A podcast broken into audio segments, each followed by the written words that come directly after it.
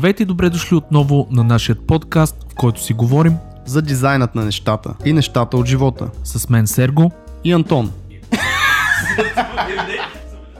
Стани Милев. Известно име както в анимационната индустрия, така и в стартъп общността ни е на гости. Стани е човек с толкова много опит, че този 1 час и половина мина толкова бързо и толкова много неща останаха несподелени. С него бихме направили цяла рубрика, защото неизчерпаемите знания и опит биха били супер полезни както за навлизащите в нашата индустрия, така и за ветераните, но за момента ще се задоволим с този кратък епизод на дизайнът на нещата. Но кой е Стани Милев? Стани е сериен предприемач и един от създателите на Chase a Cloud, анимационно студио, работило за голяма част от световните супергиганти, като NatGeo, Mattel, Volvo, Land Rover, Dell и много други. Те са разработчици на анимационния сериал Codebenders.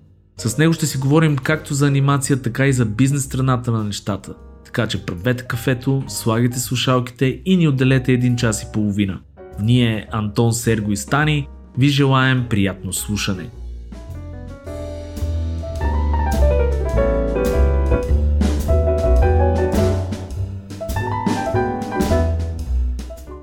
Стоп! Ще те помоля само за няколко секунди внимание. Ако намираш подкастът ни за полезен и интересен, искам да ти разкажа за 3 начина, по които можеш много да ни помогнеш. Първият е да станеш съучастник, като ни подкрепиш в Patreon с една малка месечна сума. Това ни помага да развиваме подкаста, да мечтаем за напред и да инвестираме в бъдещето му.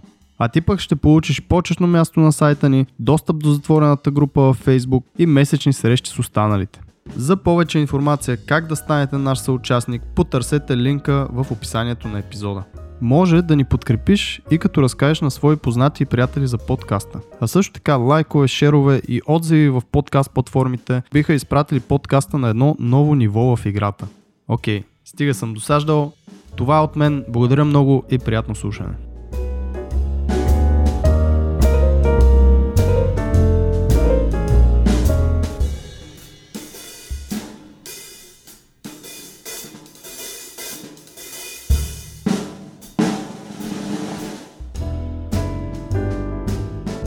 Айде, стига сме го бавили. Здрасти, Сергей. Ей, как започна, между другото. Всеки път ме изумяваш как започваш така. Дори не знаеш, че ще започваме. Не, напротив, дори не си подготвен. Обаче истината е, че имаш вече толкова опит, че само като чуеш 3-2-1 и вече ставаш Антон от подкаста Дизайн на нещата. Айде, стига говори глупости, да почваме епизода. Да, поканили сме много готин човек днес. Господин Стани, кажи. Господин. Здрасти. На мен ми е неудобно, че вие така учтиво се поздравихте. Не искам да ви развалям момент. Да те поздравим и тебе. Добре дошъл при нас в този хубав подкаст, в този не хубав ден, за съжаление. Що е много хубав деня за работа в офис? За спане, за гледане на Netflix.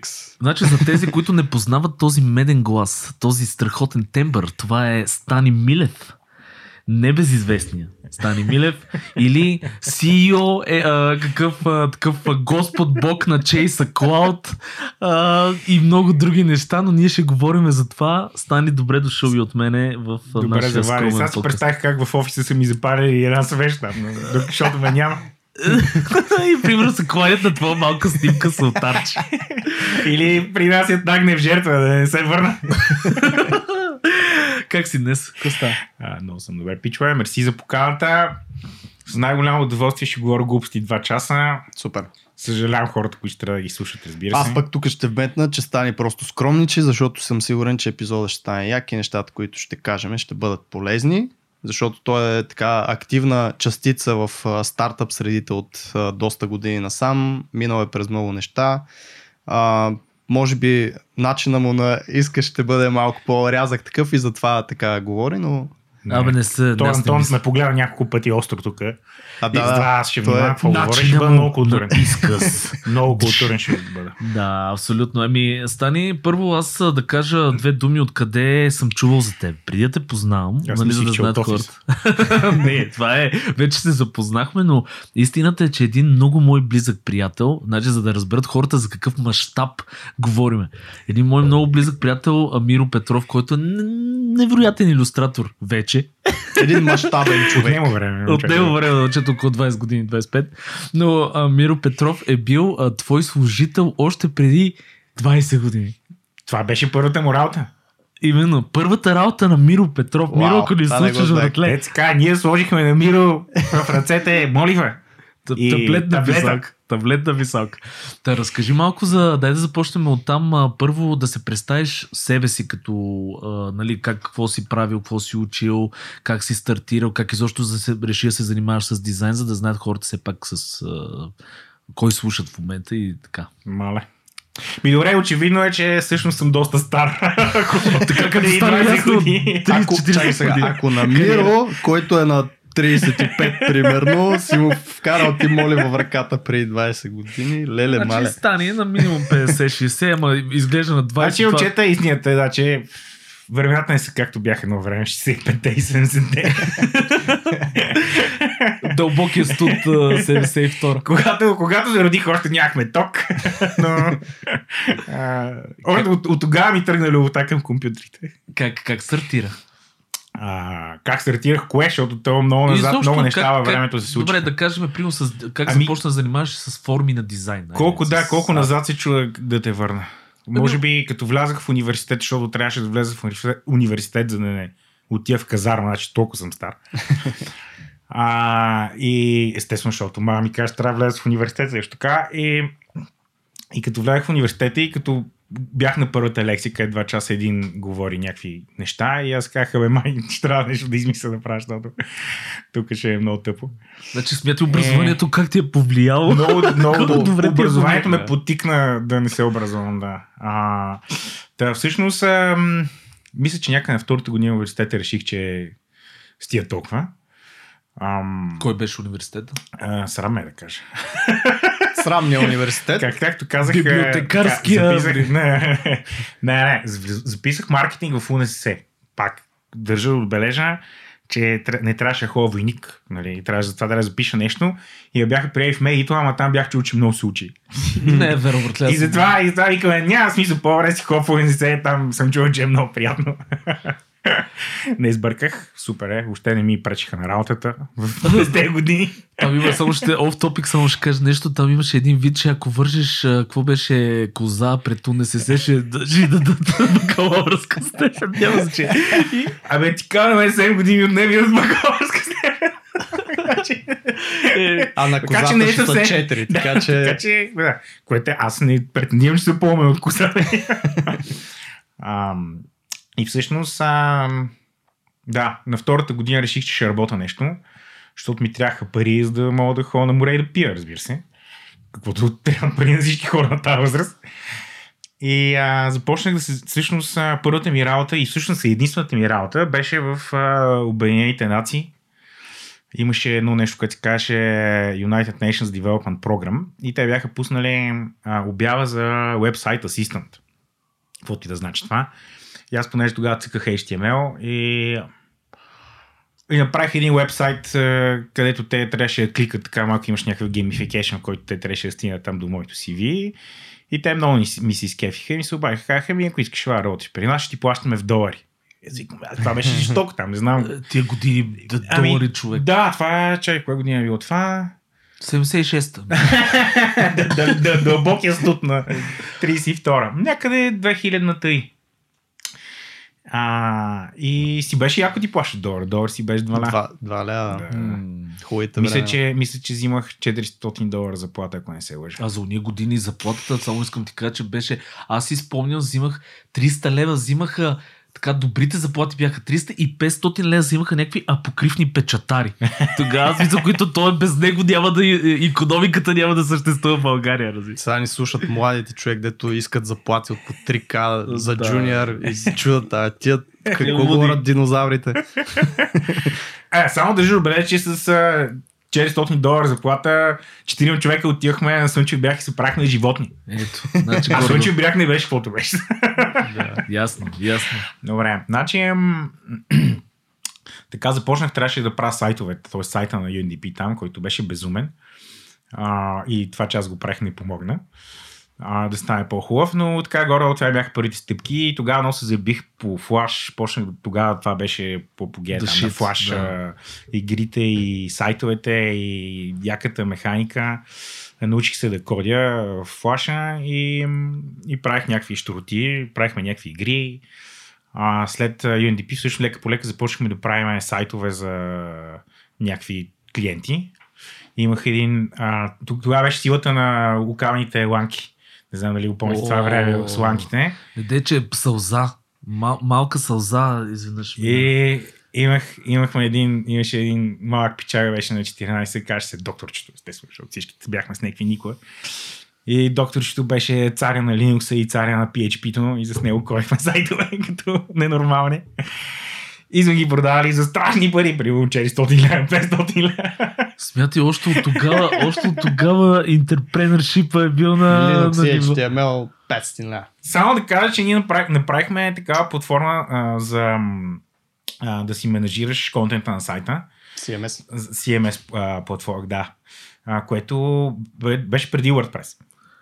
Ево. Направихме на PHP, защото не искаме да трябва да поддържаме на клиентите сайтовете и измислихме това, те си го поддържат сами. Значи, какво се оказва, всички почват с... измисли WordPress. Не, това не... Щяхме да им лимят тъпана на света, защото изгоря за това. Ако бях остава там, само четър, щяхме правим подкаст от моята яхта. Верно. Само да кажа, че гледайте какво странно нещо. Всички сме почнали с някаква форма на интерфейс.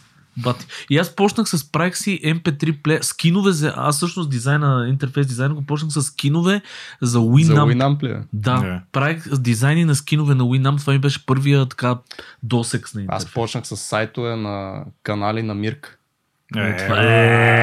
Аз съм по-млад. Мета. Колко да си млад, Мирк. Той се опитва да... Сега се казва Дискорд. Той се опитва винаги да се изкара някакъв по-млад, ама нещо не му се връзва.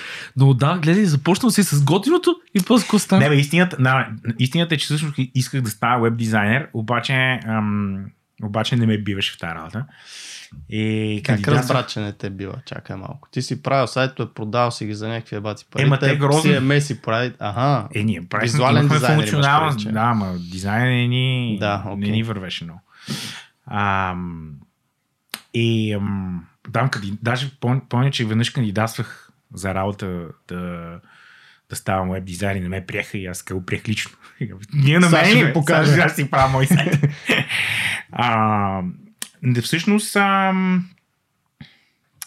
Всъщност истината е, че си бях супер дълбоко с двата крака и главата в гейминга и сайтовете ми звучаха много тъпи и скучни. Това е втората ти грешка. Сравнение с гейминга. Грешка си в гейминга, разви. Ема човек, вижте, аз все пак съм стар, нали? В смисъл, аз съм от първите хора, дето гейминга им е прецакал живота, нали? Така че вие всички останали, нали, сте се прецакали след това. Така че аз нямам от кой да гледам, нали? По мое време никой не беше умрял от гейминг все още и виждахме само яката част. Така че много ми се правиха игри. Не знам, защо не се научих да програмирам, честно казано. Защото аз реално... Аз доколкото разбирам, ти не си обичал много да учиш. Още от университетското ти... Не, против. Не, аз не обичам да уча. Просто университета е невероятно смотан в това отношение и няма по никакъв начин как да те накара да харесваш това, което ти преподават. И ще ти го кажа много интересно, защото...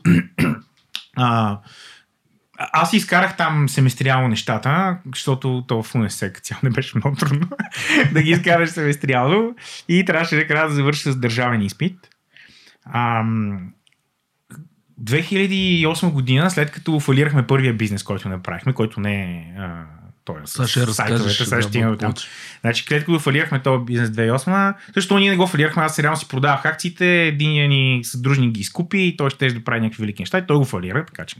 Тоест ти си излезна. Но аз знаех какво ще стане, така че не, че не му казах, той не ми повярва, нали, но до някаква степен отговорността е и моя. Мисълта ми е, че тогава имах някакъв свободен кеш и не знаех какво да правя. Викам, аз ще уча, хубаво да уча пак и записах MBA да правя. И ходих да уча MBA, такъв executive MBA, който ходиш там съботи на дера само, нали, защото все пак трябваше да си правя бизнеса, не мога да занимавам, нали, да уча наистина. И всъщност тогава, когато хората ми преподаваха същите неща, примерно пак имахме макроекономика, нали, прайс еластисти и някакви такива неща, тогава тия неща ме екоха много повече, защото човек, ти вече си бил в бизнеса, минал си 3-4 нали, години, правил си някакви неща, сблъсквай си с някакви работи от истинския живот и сега разбираш тия хора, защо ти говорят тия работи. А когато ти си то келеш, дето си отишъл в университет, защото да не ходиш казарма, и искаш да си играеш игри вкъщи, нали, и всичко друго ти пречи. Мисля, нали, какво някакви хора ти обясняват за макроекономика и за някакви, примерно, лихви, дефлации, инфлации, и ти издиш, гледаш супер тъпо и не можеш да разбереш за какво ще е. Тоест, както те разбирам, всъщност практика трябва да има, да учиш това, където, да, до някъде преди, но да учиш неща, които можеш и да ги практикуваш, защото реално точно виждаш смисъла на тия работа. Ти го виждаш как работи това. То това е проблема на образователната система. Няма влизаме днес, защото ще трябва да седим тук до вечерта. Че има много голяма бездна между това, което те ти преподават и това, което ти после ще го аплайваш. И сега и в днешно време, като трябва да направиш нещо в 3D-то и ако някой всъщност не си спава в часовете по геометрия и разбираш за какво става въпрос и откъде е тръгнал и къде е стигнал, но, нали, обаче ти си седми клас и някой се опитва да ти обясни тригонометрия и ти си, за какво ли хора? Защо, за какво съм ви да правя? Нали, това е мега смотано. На Запад, нали, има такава практика в Германия, че имаш една задължителна година, която да изкараш на стажа в компания. В икономическите университети. И пак обаче го правят на края на университета, да, което според мен е тъпо. Аз мисля, че трябва да има някакъв учене преди това.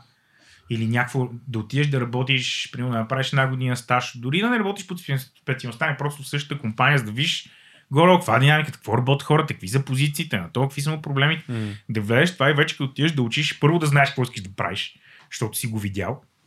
И второ да разбираш контекста на цялото това учене. И съответно да се насочиш към това, което наистина ти е интересно и го разбираш и ти се отдава и ти е на сърце, а не да зобиш всичко. Нали? Аз ще отмъста малко от това с, нали, кариерното ти развитие, точно защото малко ме стимулира с това с стажовете. Ти като работодател толкова дълго време, как виждаш в България интереса към стажовете? Защото аз имам определено мнение за това нещо и искам тебе да те чуя. Ами, хубав въпрос е това. Значи, културата, айде така да го кажем, да стажуване. Знаеш, много ми е странно, защото аз имам позитивно мнение, обаче сега като ме така караш да мисля, всичките ни стажанти всъщност са хора, които са учили в чужбина. И при нас също. И нямам почти никакви... Значи, само едно запитване съм имал от Американския университет, човек, който му беше интересно да прави някакви видео неща и да дойде на стаж при нас. Не съм имал никакво запитване от български студенти за български университет, нито едно. Иначе всички стажанти, които взимаме, българи, които са учени навънка, са топ и са мадафака яки. Абсолютно имам същото наблюдение и точно това някакси го отнасям към културата на университетите в България. Защото там ги стимулират да стажуват. Даже имат задължителни стажове и някакви неща, които... Тоест, те знаят, че това е пътя. Тоест, отиваш в някаква фирма, естествено, като не можеш да дадеш на фирмата, ти не можеш и да очакваш кой знае какво. И това ти е най-лесният път да влезеш вътре. Учиш се и вече в един момент, когато си взаимно полезни, започва вече да се случват нещата. Докато в България им чувствам, че това нещо липсва и при нас точно е така. И идват с идеята, окей, изкарал съм един курс, аз вече съм синьор. Примерно. Особено се мисля за нашите бизнеси, където имаш много всъщност крафтсманшип в работата. Нали, то не е просто, нали, така, нали, камза не е чисто, но реално едно време е било така, нали, застанеш кожар, там отиваш, ставаш там калфа на кожара 5 години, гледаш му в ръцете и той така да правиш някакви неща и ти научаваш бизнеса, защото ти няма как да го научиш, ако не го пиваш и ако не го правиш. Мисля, никой не може да ти преподаде как се рисува хубава стилизирана линия. Нали. Това трябва да се цъка, това е положение. Така че важи дори повече за нашия бизнес, въпреки че според мен важи за абсолютно всичко. Но достранна е средата. Слава богу, имаме доста студенти, които ходят да учат навънка и се връщат обратно. И да не казвам, нали, голяма дума и да обида някой, нали, ама може би ни обираме каймака, защото това са хората, които според мен са по-амбициозни и са по-надъхани и те са по-отворени, търсят го активно. Нас много ни намират. И пишат много кефи ми компанията, искам да дойдем при вас на стаж. Това е нещо, което нон-стоп подтиквам хора и в софтуни и някъде друга, където се появяваме, и в подкаста го казвам постоянно, че не е необходимо да чакат обява за стаж, а просто компаниите, които ги кефат, просто да ричаутнат към тях. Ако сега нямат възможност, нали, те ще се сетат по някое време, че им е необходима. Даже винаги помощ. Компанията, ако е, аз го виждам и по себе си, ето и Стани може да го потвърди, винаги компанията няма да затвори вратата на потенциално талантлив човек, който идва за за... Тук момента да кажа, че ние никога не сме пускали обява за стаж, така че ако някой е чакал обява за стаж да работи в Chase a Cloud, още я чака на време. Много чакат наистина да видят в JobsBG или някъде обява, просто или на сайта обява, или в Facebook обява, и това, нали, е нещо, което трябва да се избегне. За културата не знам, дайте да им дадем един съвет на хората, в смисъл може би да не влизат с очакването за пари, а по-скоро да са хъмбъл, като влезнат да стажуват някъде, за да са отворени да научат неща. Аз по-скоро бих върнал малко разговор към ентерпреньоршипа, нали, към предприемачеството, защото това до някаква степен е тук опираме с предприемачество. Примерно какво много ме кефи в Америка. Нали? Америка е една странна страна, която цяло повечето хора не обичаме много, но това, което наистина е много яко в Америка, че там, нали, всеки по някакъв начин е израснал с някакво ниво на предприемачески спирит. Нали? Просто там е нормално, като си продават лимонади, като да, хвърляш вестници от колело, събираш пари, като искаш да си купиш нещо, нали? Баща ти казва, пусти гаража, ще ти дам 5 лея. Нали? Някакси има такова... трябва да го изработиш. И което възпитава някакво хигиенично, ще го нарека, ниво на предприемачество хората, че ако искат нещата им да се случат, трябва да си седнат на газа и да го правят. И да ръчкат. Което при нас някакси не е така. Ние по някакъв друг начин си възпитаваме децата, слагаме им всичко в ръцете, защото ние не сме имали и те не могат и те да нямат като нас. И извинявам се. И всъщност... оттам се получава един такъв момент, където никой не се бори за нищо, и когато дойде сблъска с истинския свят, истинския свят казва: вие сте много хубави аниматори, ама ние ще работим closer to home, след малко ще реферирам, шоу казах това. Нали, ние сме в някакъв шок и ужас, как така ние толкова хубави, талантливи, никой не ни иска. Нали. Истината е, че за да те искат минават много неща, трябва да ги впечатлиш, трябва да те харесат, трябва да се приятелиш с тях, трябва да те познават името, нали, да ти знаят грозната физиономия по коридорите на разни ивенти и така нататък. И това е един много дълъг път, за да постигнеш какво искаш, което аз го наричам политиката на нещата. Мога да направим такъв спин-оф на подкаст. И задължително.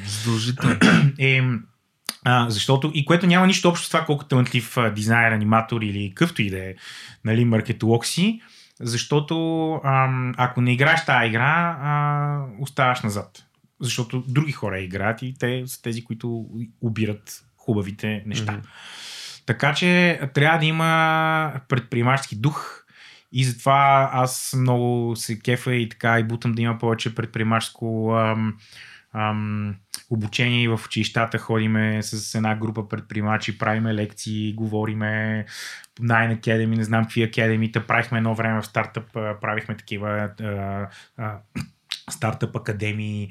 В общи линии, във всякакви ни видове, нали, софтуни също. Да се случва това и да се говори за това от много ранна детска възраст. За мен е колкото по-рано, толкова по-добре, дори в първи клас не е твърде рано, за да става въпрос за това нещо. Не защото всички хора стават предприемачи. Нали, много хора ще са супер нещастни, ако станат предприемачи. Аз не мисля, че предприемачеството е някаква панацея да ти реши всичките проблеми в живота. Напротив, ще затрупаш толкова проблеми, че не ти се яра. Обаче това ниво на предприемчивост във всеки може много ти помогне в живота. Дори ако тръгнеш да правиш кариера в корпорации. Там па хората как обиждат предприемчиви, така наречени интрапреньоршип, който се случва вътре в компанията, това веднага се забелязва. Така че за мен е супер ценен скил. Не знам дали съм роден с него или съм го придобил по погрешка някъде в цялата схема. Със сигурност съм си го отглеждал известно време. Аз не вярвам, между другото, в придобиването. Ще ти кажа, защото примерно по моя път, не че съм великият предприемач, нали, но някак си ги изградих нещата самостоятелно, с стъпчици. Мене ми беше противопоказно това с предприемачеството. И според мен човек не се ражда с тези умения. Тоест ти вярваш в придобиването. Аз даже мисля, че човек го придобива в стечение на обстоятелствата. И че не е характерно да го имаш. Особено в България. Аз също мисля, че се учи. Също като свирането на пиано. Аз мога да не стана някакъв велик виртуоз пианист, нали? Ма мога го докарам доста добре. И ако се нали, дори съм сигурен, че ако ще го набия в главата, и пари мога да изкарам от тази работа.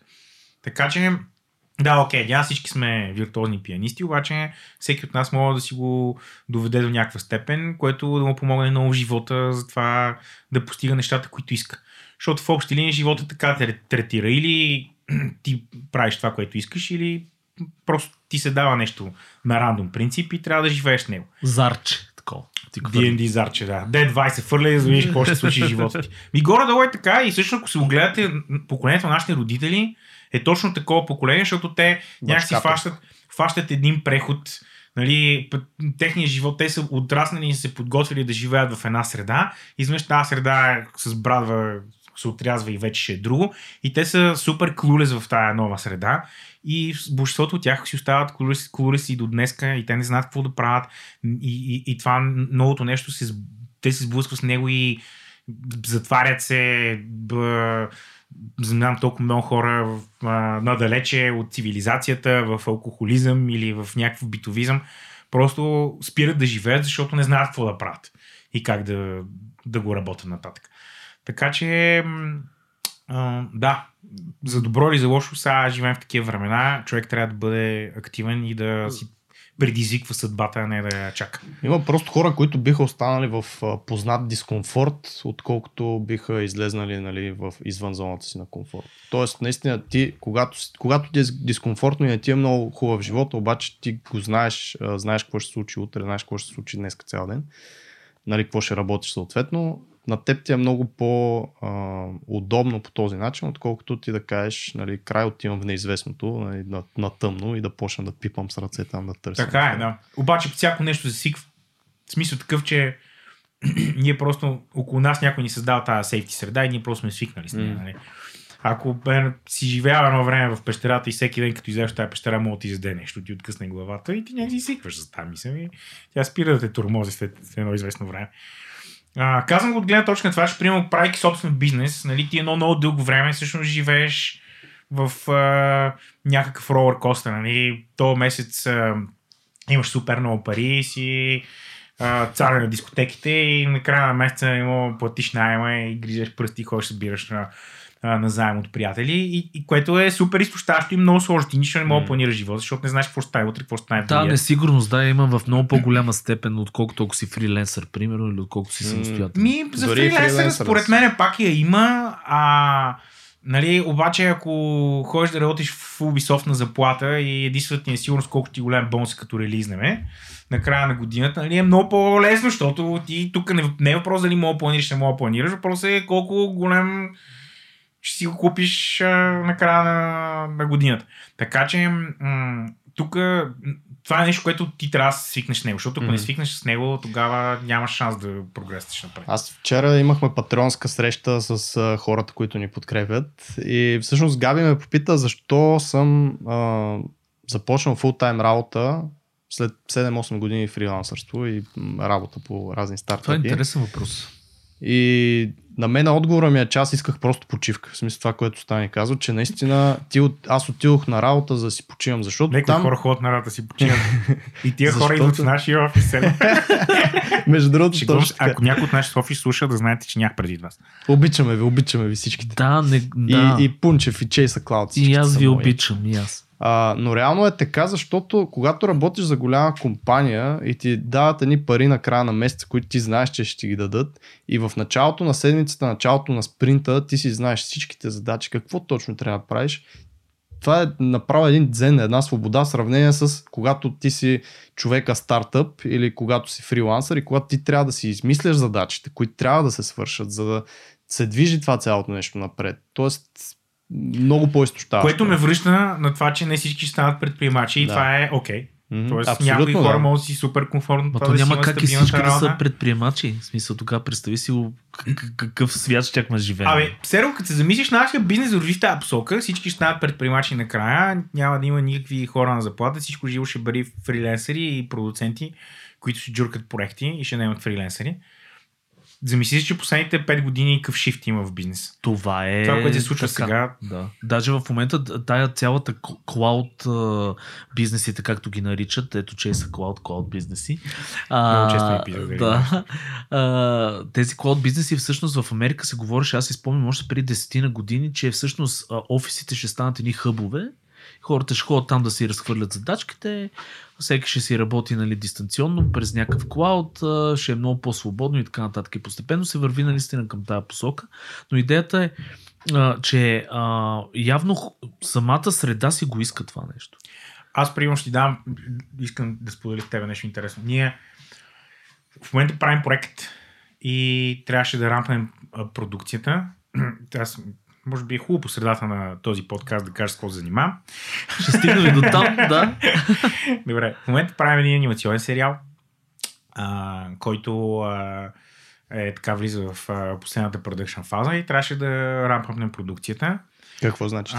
Това значи, че трябваше вкараме поне още толкова аниматора, колкото ние имаме. Mm-hmm. И всъщност миналата седмица, е било по-миналата седмица, ще бъде ларшика, при 10 дена пуснахме обяви, събрахме 150 кандидата, пресяхме от тях 20. От 9, брат. Няма значение. Ще ти кажа после. Тайна. Animatedjobs.com. Велико. Пресяхме си кандидатите, писахме там 10 от тях, те отговориха мога, не мога, изпратихме нещата за проекта, избрахме 8, трябваше да изберем 5, но ще им вземем 8, защото бяха мега яки. И борнахме ги и те от вчера работят проекта и това се случи всичкото в рамките на 7-8 дена. Мисля, ние при 7-8... Днеска имаме 8 човека повече, отколкото имахме преди 7-8 дена, което на мен ми струва сюрреалистично. И на мен от всякъде... Значи имате някакъв мега яки онбординг процес, за да разберат за какво става. Не, това го измислихме миналата седмица. Значи процесът се създаде миналата седмица. А колко хора сте в Chase a Cloud в момента перманентно? 12 човек сме в Chase a Cloud. 12 човека. Да. А работите си с фрилансери, предполагам? Работим много с фрилансери, защото всъщност Chase a Cloud правиме две неща, т.е. правим едно нещо и то е видеосъдържание. Ние създаваме видеосъдържание, но така се опитваме чисто концептуално да държиме нещата повече в writing, creative, direction и pre-production. Mm-hmm. Т.е. ние нямаме много production capacity. Повечето ни хора са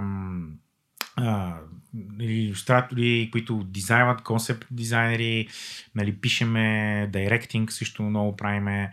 И всъщност кога става въпрос за продъкшън, почти винаги аутсорсваме. Под продъкшън случая, да обясня, това са аниматорите, които също ще анимират нещата, които вие сте концептуализирали. Това исках да обясня, защото ние освен анимация всъщност правиме и live action неща. Mm-hmm. Някъде може би 40% от продукцията ни е снимане, live action, и около 60% ни е анимейшн. Анимейшн е малко по-застъпен и като цяло анимейшн го бутаме повече, защото е по-лесен за продаване в чужбина и за това мога да разкажа после, ако е интересно.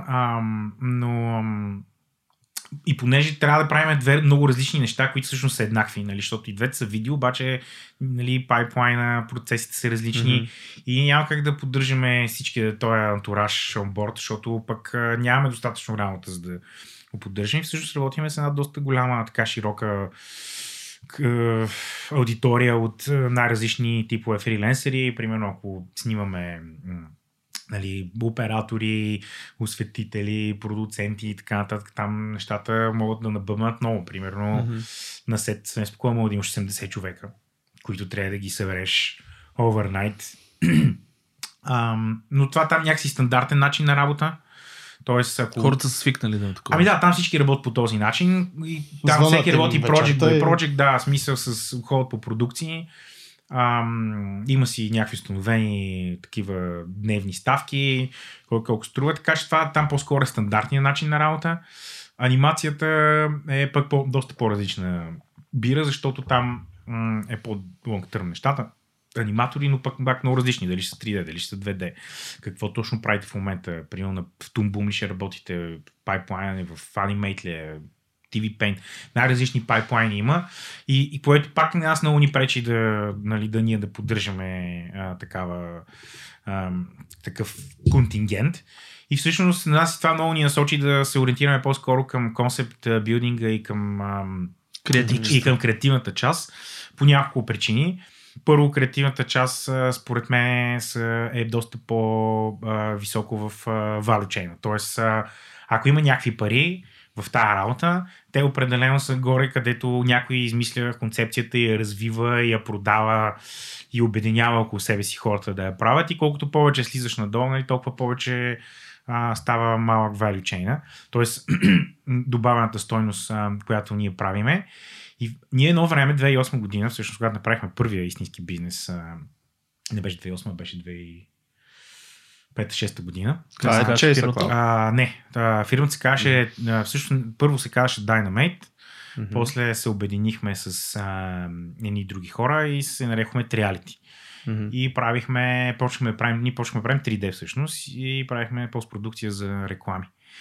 И тогава бяхме на края на хранителната верига. Тоест, една рекламна агенция взима клиент, измисля и концепцията, дава го на една продуцентска къща, която отива и го снима, и тая продуцентска къща наема нас, ние да им правим 3D-то. Mm-hmm. И не ни отне много време, само около 5 години, за да разберем, че сме едно тъпо място, защото ти там нямаш вече то, всеки е взел част от бюджета, накрая са останали само някакви трохи. Освен това, работата е много такава. Ти си добър, обаче то няма значение, защото те просто останали някакъв бюджет, искат да поспестят нещо, който се фае да го направи нещо там, да скълъпиме, за да издадем проекта. И ти всъщност, ако си много добър, ако предлагаш много качествен продукт, дигаш цената. Като дигаш цената, те спират да идват при тебе, защото се пръква един по-млад и по-гладен, който не е толкова добър като тебе, горе-долу, кой ще ви разликата там, то 3 секунди минават бързо от телевизора. Бабите без това не го гледат. И всъщност осъзнахме, че това не е готино място, където искаме да бъдем. И започнахме да работиме, тогава направихме Triality, започнахме да работиме 3D визуализации и правихме много интересни неща. Тогава, примерно, правили сме тренинг видео за Boeing, примерно 737 или 47, не помня какъв беше, някакъв нов Boeing извадиха и фърсиш там из 3D Boeing-а. Изпратиха ни истински 3D модел на Boeing-а и на хард диск и ние трябваше да подпишем, че им го върнем. И аз викам, това го продадем, варажки свят, дали ще изкараме повече пари. Там човек такива порве за бомби ще да правят. Абсолютно. Правили сме, примерно, визуализация на цяла нова трамвайна линия в Тулуза, която ще правят.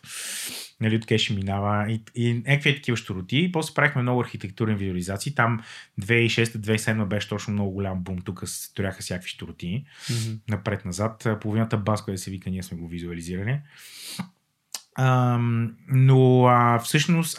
И тогава някъде започнахме да си говорим с разни хора в Холивуд за филми да правиме, като искаме да правиме такива бекграунди и мат пейнтинги. Всъщност на Миро първата вече... Миро, ако слушаш... Да овърпейтва архитектурки. Помниш ли, Миро? Помниш как се редат зеленчуци по архитектурки? Тревичка, той разбираше тревичка. Извадихме му кирливите ризи на Миро. Това е пак за хора, които не знаят. Казал с гордост. Matte painting е това, когато има един кадър, в който е снимана съвсем обикновена сграда и сяда артиста и я прави на нещо тотално. Фонове. Да, в нашия случай ние правихме рендеринг на 3D сградата и след това обаче трябва да го направиш, примерно да го монтираш в снимката на истинската локация, му сложиш някакви птички, пчелички, дървета, цветя, да сложиш отпред кюсмица. Това влиза във филма после. Как ще има кюсмица? Нали така? Моля? Това влиза после във филма. Не е концепт. Правиха се картинки, правиха си анимации. Във филмите специално, когато говорим за мат пейнтинг, и там е страшна щуротия, защото там е реално почти нищо, което виждате в бекграундите, не е реално снимано, но винаги има някакъв augmentation, такъв CG вече. Ако не сте гледали Dune, препоръчвам. Още не съм, не ми го спойвам.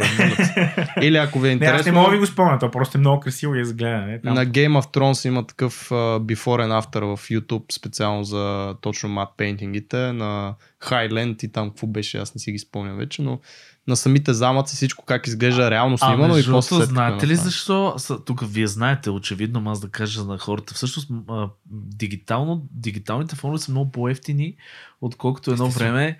В смисъл, много по-скъпо е да изградат отзад, нали, реално в халето, реалните неща и така нататък. И затова CG-то, колкото и е нелепо да звучи, всъщност е много по-евтиния вариант да създаде и много по-бързия вариант. Аз веднага ще кажа, че дори това не е и цяло, това е само половината истина.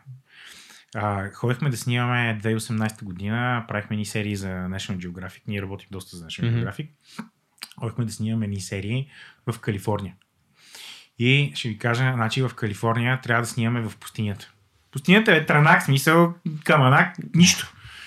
И там некъде няма пустини. Има хиляди милиони километри пустини и ние отиваме там на едно място и искаме да снимаме едно място. Ще си кажа, не, това е Калифорния, ви трябва да изземете разрешително от собственика на земята. И аз на пустинята. На пустинята, да. И аз отварям Google Maps и намирам там горе-долу, ровиме някакви сайтове, разбираме къде, кой какво държи. И намираме, че това е някакъв No Man's Land, който не е федерален, ами е на някакъв общ фонд земен, който го отговаря, примерно, правителството. Който е сравнително лесен за изкарване. И ние казваме, това е нашето, това е ефтино лесно, там ще ходим да снимаме. Звъня на тия и им казвам, искаме да снимаме в пустиня. Те казват, дайте ни координати. Ние им даваме координати. Те казват, тук не може да снимате, защото това е wilderness. Ние сме такива, добре. И връщаме се пак към карта и виждаме, че това да сме го дали наистина малко в едно друго оранжево, което вече явно е wilderness. В wilderness нищо не мога да прави, затова ние връщаме примерно 150 метра напред, където не е wilderness. Казваме, искаме да снимаме тук. И те казват, да, добре, тук може да снимате, но за съжаление ще трябва да си наемете биолог с вас. Защо да разнимаме биолог с нас? Ами защото точно по това време там гнездат костенурките. О май гад! Ама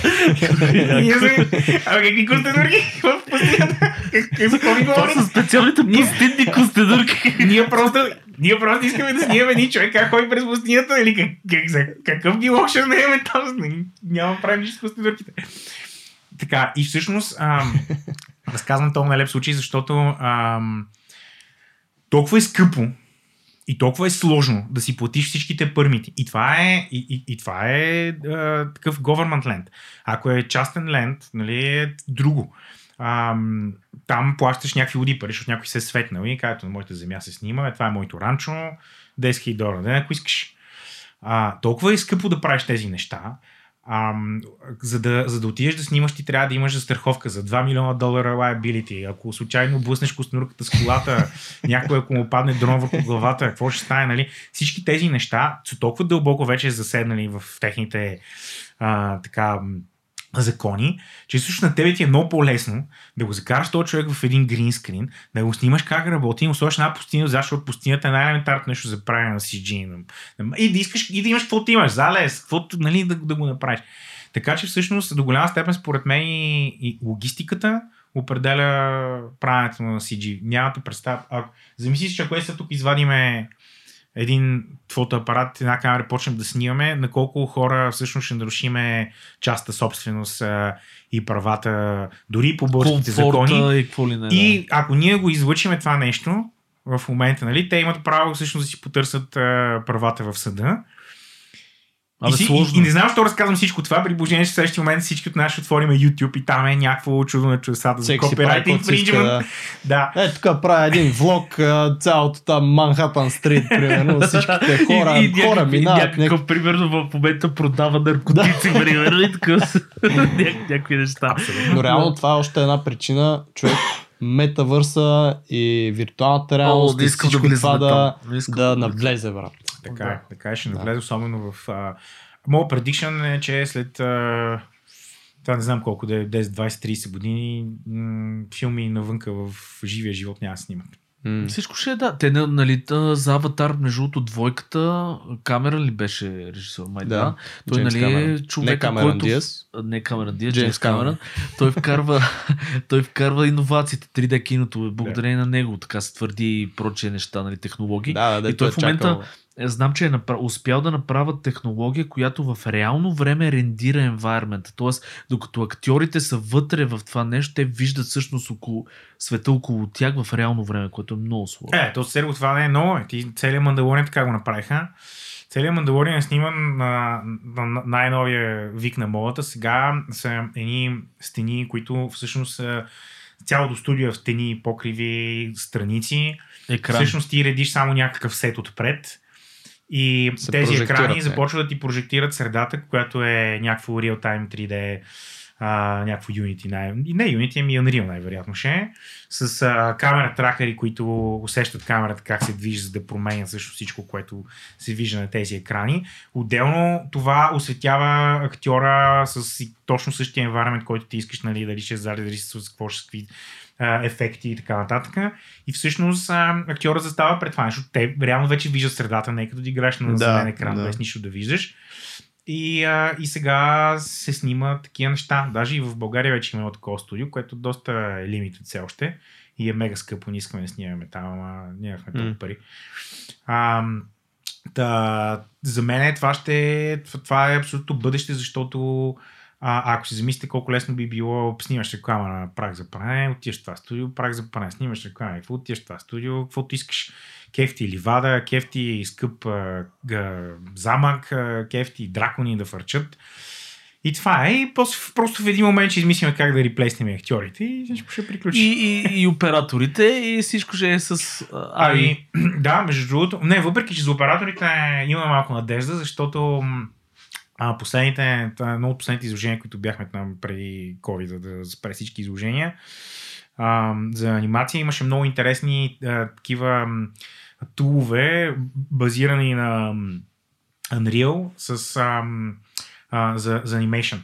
Например, Рик, който ти вземаш истински оператор, който фаща Рига, който всъщност е на фейк камера и всъщност ти прави камера лърка в Unreal средата, за да може камерата да не ти е някаква 3D анимирана такава неистинска камера, да имаш такъв real feel на, нали, да имаш тия истинските клатушкания на камерата, сега, нали, човека я оперира, което е някакъв шантев хибрид, но ти дава много реализъм.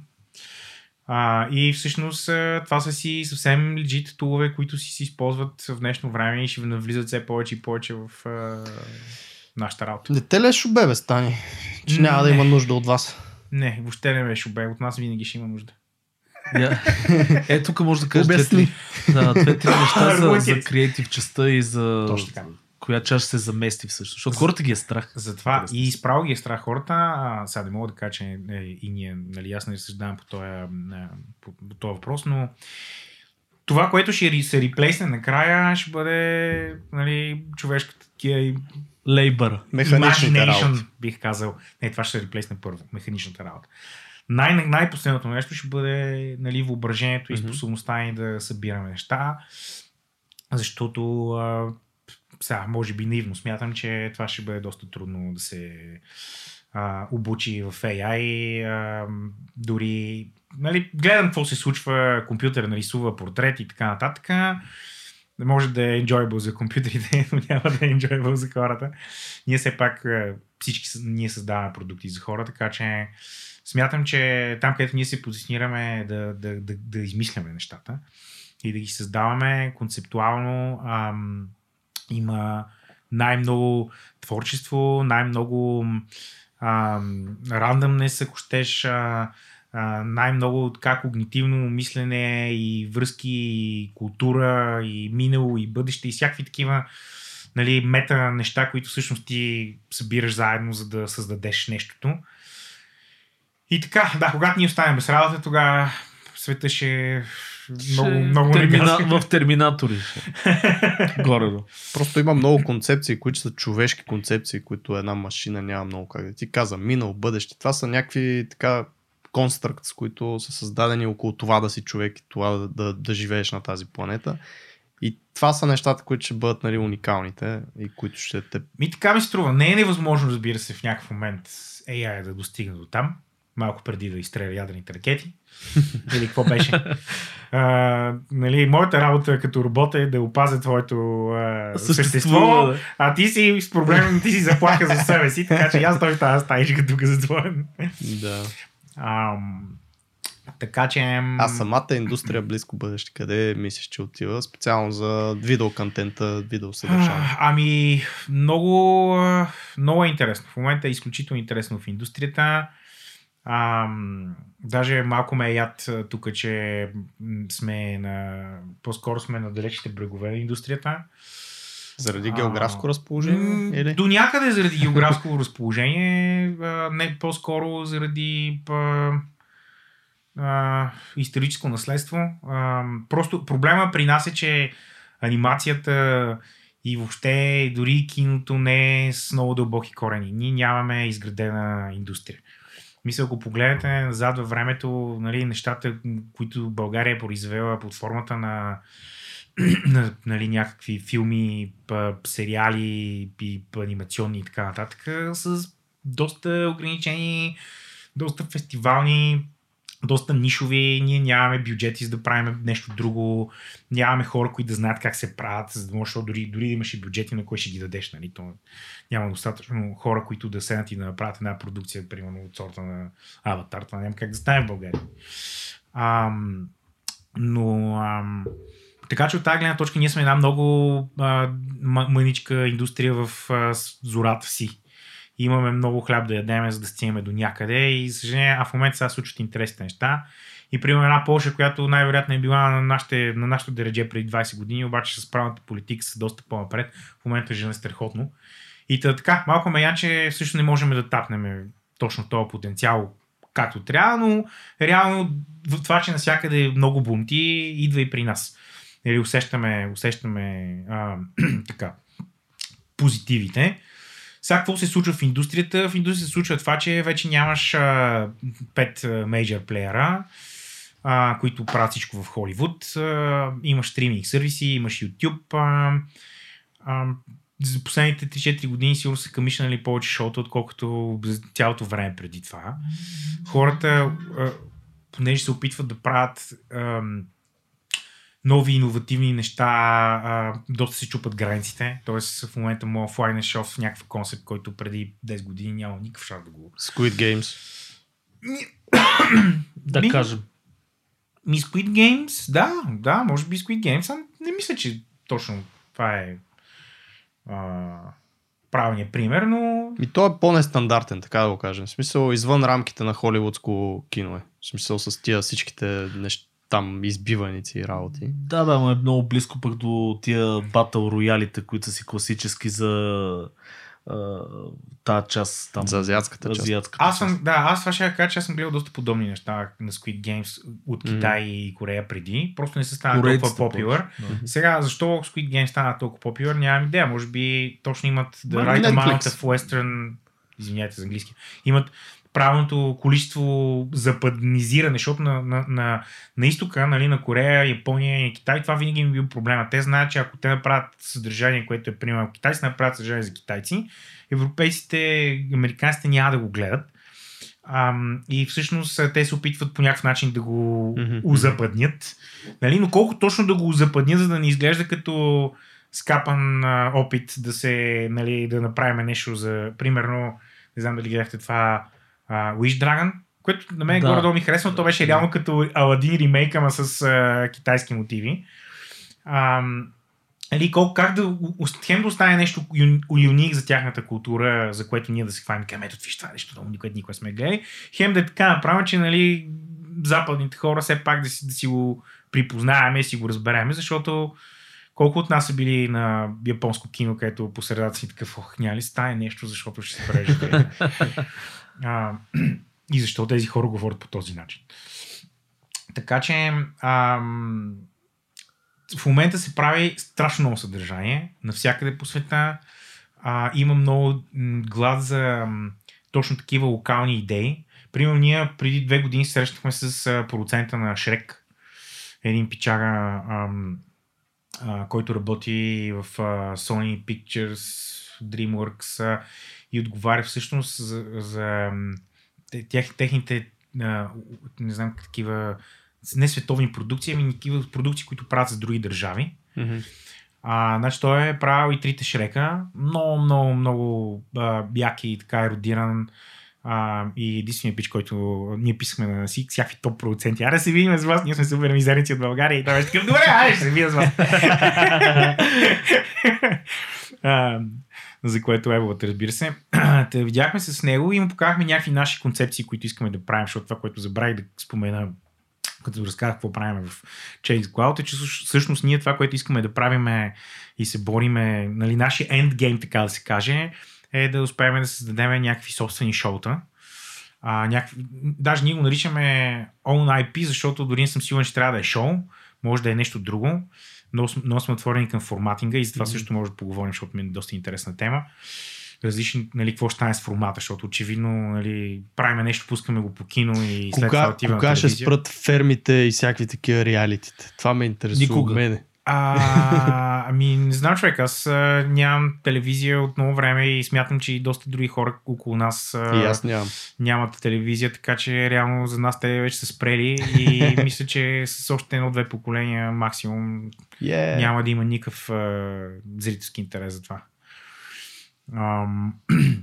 Така че да, там. Обаче лошото е, че почнаха да правят реалити в Netflix. Така че, съжалявам. Нали знаеш, като има вакуум, нещо трябва да го запълни. Абсолютно. Да, всъщност ние показахме на този човек, Аран се казва, продуцент на Шек, показахме някои наши идеи и той каза: пичо, много си вияки идеите, обаче са супер инженирани for the market. Така той това каза. You're engineering for the market. И ние бяхме такива: Аран, какво правим? Много яко, че инженираме за пазара. Ни трябва да го продадем, да вземем пари. И той вика: това няма да стане. Аз в момента ходя по света и търся local stories и някакви хора много се надъхани да ги разказват тия local stories. И Златната ябълка. Да, и Sony работи за тях, примерно, да речеме. Въпреки че това не се получи точно както очаквахме. И Sony работи с тях, нали, за да направим филм. Да вземем този fresh approach, fresh idea, нали, нещо, което хората не са виждали и точно ние да им кажем как точно да fine-tunат, нали, западната нишка, за да мога да стане някакъв по-интернешнъл блокбъстър. И той това прави също, Wish Dragon също той го прави. В Китай. Злата ябълка, като каза, тук всъщност, освен, нали, таланта и историята и политиката на нещата. Политиката на нещата. Очаквайте, политиката на нещата. Така че това е, което в момента се случва. Прави се много контент, и за mobile apps, за деца се прави много контент. Започнахме с образованието, също се опитва. Образованието се опитва да се реформираме, някакси едни предприемачи се опитват да го реформират, като правят, нали, education app-ове за деца и така нататък.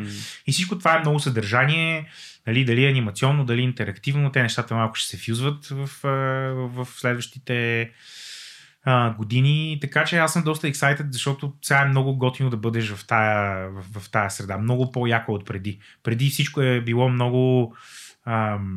как да кажа, така структурирано и разпределено, ясно е било кой ще вземе парите, кой ще направи нещата. Имаме 5 велики холивудски режисьори, които правят най-великите неща. Като имаш Дюн, го даваш на Вилньов, като имаш Титани, го даваш на Каврен, като имаш нещо, го даваш на Ридли и това е положението. Смисъл, нали, никой не има тия да на Серван, Стани, Антон, никой не им да правят нищо. Дали за 5 лева. Докато това, според мен, лека по лека се променя. И така. Ти тръгна да казваш, между другото, вие къде искате да се позиционирате, нали? Малко повече можеш да кажеш за това. Тоест, какво имаш пред под собствено IP? Собствен формат. Имате ли вече някакви идеи? Този endgame, кажи за този endgame. Да, ами имаме доста идеи, които разработваме. Сега, нали, нашата детска мечта да си направим сериал. Ако мога да е като Avatar The Last Airbender, ама още по-яко. Обаче с променящите се времена всъщност, аз затова казвам IP, защото може да бъде много различни неща. Може да бъде комикс, който след това краудфъндва, примерно спешъл в Kickstarter, може да бъде нещо, което се развива през Patreon, може да бъде някакъв веб-стрип или веб-пейдж, може да бъдат YouTube серии, може да бъде нещо, което е стриминг, може да бъде или геймс, или ап, може да бъде всяко едно от тези неща, може да бъде всичко. И всъщност тук в момента е много важно да създадеш вселената, създадеш света, като се замислите, ако се гледат в момента, какво печели най-много пари, какво е най-популярно. Това са тия Star Wars, Marvel, това са все премиси, които дори сега един Дюн ще видите какво ще стане с него. Нали, примерно The Witcher, какво се случва с Witcher, е нещо уникално. Защото ти започваш на едно място, примерно правиш една игра и хората казват, тази игра е много яка. И след това някой казва, чакай, ще направим бордова игра с карти. И след това казва, чакай, сега ще направим сериал по Netflix. И след това Netflix ще казва, чакай, сега докато правим втори сезон, ще направим анимационен филм. И ние всички сме в този лор и се кефим. Аз съм голям, понеже съм голям фен на Witcher-а. Нали, първо изиграх играта. След това изгледах филм, сериала. След това изчетох всички книги.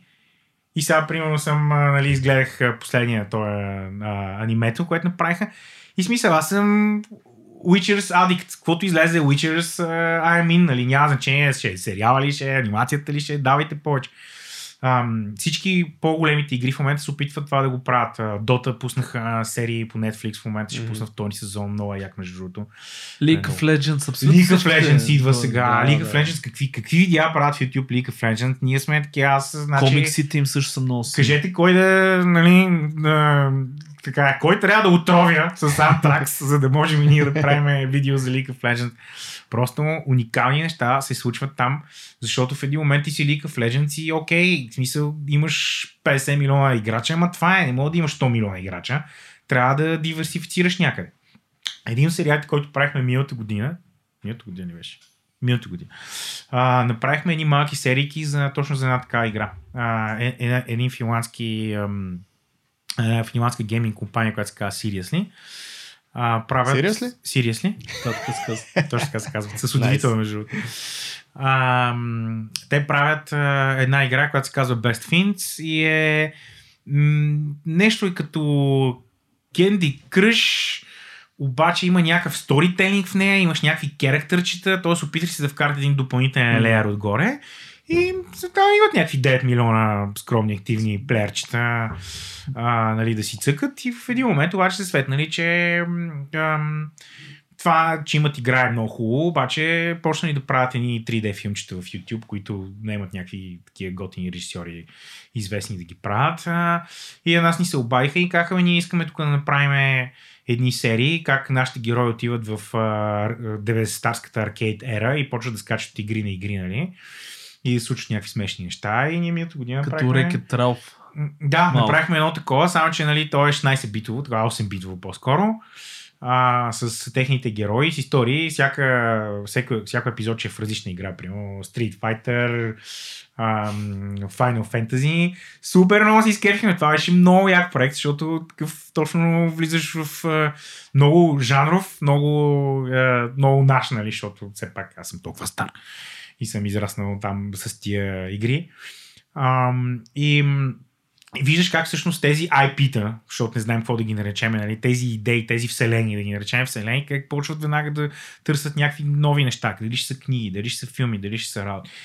И всъщност, който успее да създаде нещо такова, това е Endgame, според мен, защото се замислите един Джордж Лукас, той, нали... Направи го този Star Wars и оттам нататък мърчове, игри, сериали. Работи за удоволствие. Ама мене друго ме изкефи между това, което каза и ще го обърна към слушателите нашите, е, че всъщност толкова вече се умешаха нещата, че ако се влезне в този content creation, независимо игри, филмчета, реклама, каквото се сетиш, не, свързано с тия жанрови неща, един артист може да плува от море от интересни проекти. Абсолютно. И това е много важно за хората да си го сложат също на масата, че окей, аз ще стажувам тук или аз примерно ще уча това, ще науча Unity, ще науча тия неща, обаче аз влизам всъщност в едно такова безкрайно море от possibilities, нали, от неща, които мога да правя. Съгласен съм с тебе.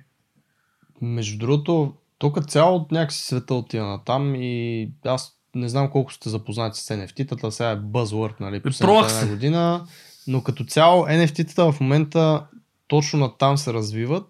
Когато имаш една картинка или каквото и да е, то за в бъдеще да му се добавя постоянно стойност. Тоест може да се развие игра около това нещо, да се създаде характер, може да се използва това нещо в VR среда, може да ти донася някакви допълнителни други, нали, пъркс, някакви неща. И се гледа много на това, точно да се развива в мултивселени, в различни индустрии, навсякъде просто това нещо, което ти холдваш. И мисля, че някакси всичко, и дори финансовата система отива на там някакси, нали, с тези криптота, биткоини и всичко, просто да се глобализира, да се прескачат едни граници, едно да отива в друго. Аз съветвам между другото NFT-тата хората да ги зачекнат малко, защото според мен бъдещето е, че за контент креаторите със сигурност компаниите ще се обърнат да прехвърляме права чрез NFT-та. Аз съм много съгласен с теб на тази тема. И аз мисля, че на NFT-та това е най-интересното. Че всъщност това е някакъв начин наистина да имаш за първи път някакъв копирайт трак, т.е. менеджмент на цялото нещо, защото в момента е адски сложно. Ние вече говорихме за това. Mm-hmm. Нали, как един човек в YouTube днеска може да разреши 500 копирайта, а пък нали, един човек, който трябва да заснеме една реклама, не може да наруши нито един копирайт. И тези хора примерно съществуват на еднакви плоскости и всъщност накрая бюджета на клиента отива в инфлуенсъра, защото то по-ефтино е. Те го гледат хората. Нали? А това, че ти не мога да излезеш да снимаш е друг въпрос. Но мисълта ми е по-скоро, това не е толкова важно. Това за мен са малко еднодневни такива събития. Но това, което ти кажеш, NFT-тата е нещо, което е интересно от гледна точка на копирайт, така, как да кажа, ownership, exchange, купуване, продаване. И аз имам малко надежда, че това ще бъде Това ще бъде някакъв solution за креаторите, защото сега не знам вие как става. Ние като работиме работа, при нас първо пристига договор, където пише, че ние нищо не притежаваме и всичко, което ще направим, трябва да забравим за него. Mm-hmm. И след това си говорим всичко останало, защото ние нямаме как да преговаряме, нямаме абсолютно никаква сила, нито правна сила дори нямаме, защото българският закон е изключително неадекватен и далечен от всичко, което се случва на Запад. И всъщност нашия шанс, нали, от тая малка държавица да работиме яките проекти е само ако си продадем душата на дявола, което доста нечестно, нали, на фона на това, че някакви други хора, които не правят по-хубави неща от нас, ама по-добре позиционирани и успяват всъщност да си получават чековете в пощата всеки месец, защото някога са изпяли песен в, примерно, Марио Брос или нещо си, което е супер абсурдно. Но такива са правилата на играта. Така работи света, да. Точно така, в момента. Той работи света, защото продуцентите имат по-добри приятели и адвокати, отколкото аниматори. Но NFT-та има някакъв шанс да променят тия неща. Има шанс и всичко да се къръпне, разбира се. То каквото и да е, в момента е абсолютно начален стадий на това нещо. И наистина шанса да се случи това нещо е голям, но шанса и да не се случи също, защото идеята на цялото това крипто и NFT-та е точно да се избегне този монопол, тази шуробаджанащина, кой какво познаваш, за да ти се случват нещата, а да може всеки човек, нали, където и да се намира, дали финансово, дали креативно, дали да си намира работа и така нататък, да може да го прави това нещо. И последно, Adobe, между другото, направиха партнершип и Adobe ще вкарат в Photoshop реално NFT маркет. Не NFT маркета, ще вкарат NFT Approved stamp. Тоест, като креатваш нещо в Photoshop, той ще има stamp точно и като го качиш в OpenSea, да кажем, да го минтнеш, ще има Adobe Approved stamp, нали, на ownership. Тоест, те ще си заложат в самия експорт на картинките, просто тази картинка откъде, какво е, как е. Като подпис електронен, че ти си го направил в тази версия. Но следващата стъпка е NFT Marketplace. Аз съм почти сигурен, че в Behance ще се появи някакъв таб, който ще е там отиват нещата. Аз също следа това цялото нещо. В момента просто навлезна в гейминга зверски, защото NFT Games, човек е... Мисля, наистина има смисъл това, защото ти реално създаваш дигитален продукт, който вече може да му кажеш, ти го притежаваш. Mm-hmm. И наистина ти имаш сертификат за тази карта, която играеш тази игра. Да. То си е твое. И Марк, не знам, понеже зачекнахте мета, Марко Зукенбергов, той човека с тази мета, всъщност една от идеите му е, защото най-големият проблем на тези всичките светове дигитални. Примерно, да кажем Blizzard, в Diablo ти имаш меч, пада меча, обаче кой го притежава този меч? Аз мога ли да го продам този меч на тебе, пък мога ли да си го носа вътре в екосистемата на игрите? И това нещо го решават NFT-тата. И Марк Сукенбърг, точно това според мен ще го пуснат зверски сметата, е, че ти можеш да си купиш дрежката в едно место, да кажем, в това пространство и да си я занесеш в хола, който ти е дигиталния хол и да си го сложиш там в гардероба, който ти е дигиталния гардероб. Също и за игрите. Ще мога от, примерно, система от игри, примерно, да кажем, фамилия от игри, от меча от Diablo да го сложа в Overwatch, примерно. И то си е моят меч. Да. Както имахме крос-браузър, сега имаме крос-чейнс в блокчейна, сега почват крос-гейминг, където просто ще можеш да играеш различни игри. Ще можеш да носиш някакви айтеми, да, така да си влизаш от свят в свят, от игра в игра и да си носиш тоя... Знаеш какво сети, като говориш за форматите? Някаква сериал, който да е като интерактивна книга и игра, в която ти реално можеш да участваш в някакви решения. Тоест да има различни ауткъмс на сюжета. Netflix го направиха това. Така ли? Netflix го направиха това. Да. Как? Да, Netflix имат... Кликове, бутончета. Да, ами в Netflix има няколко такива.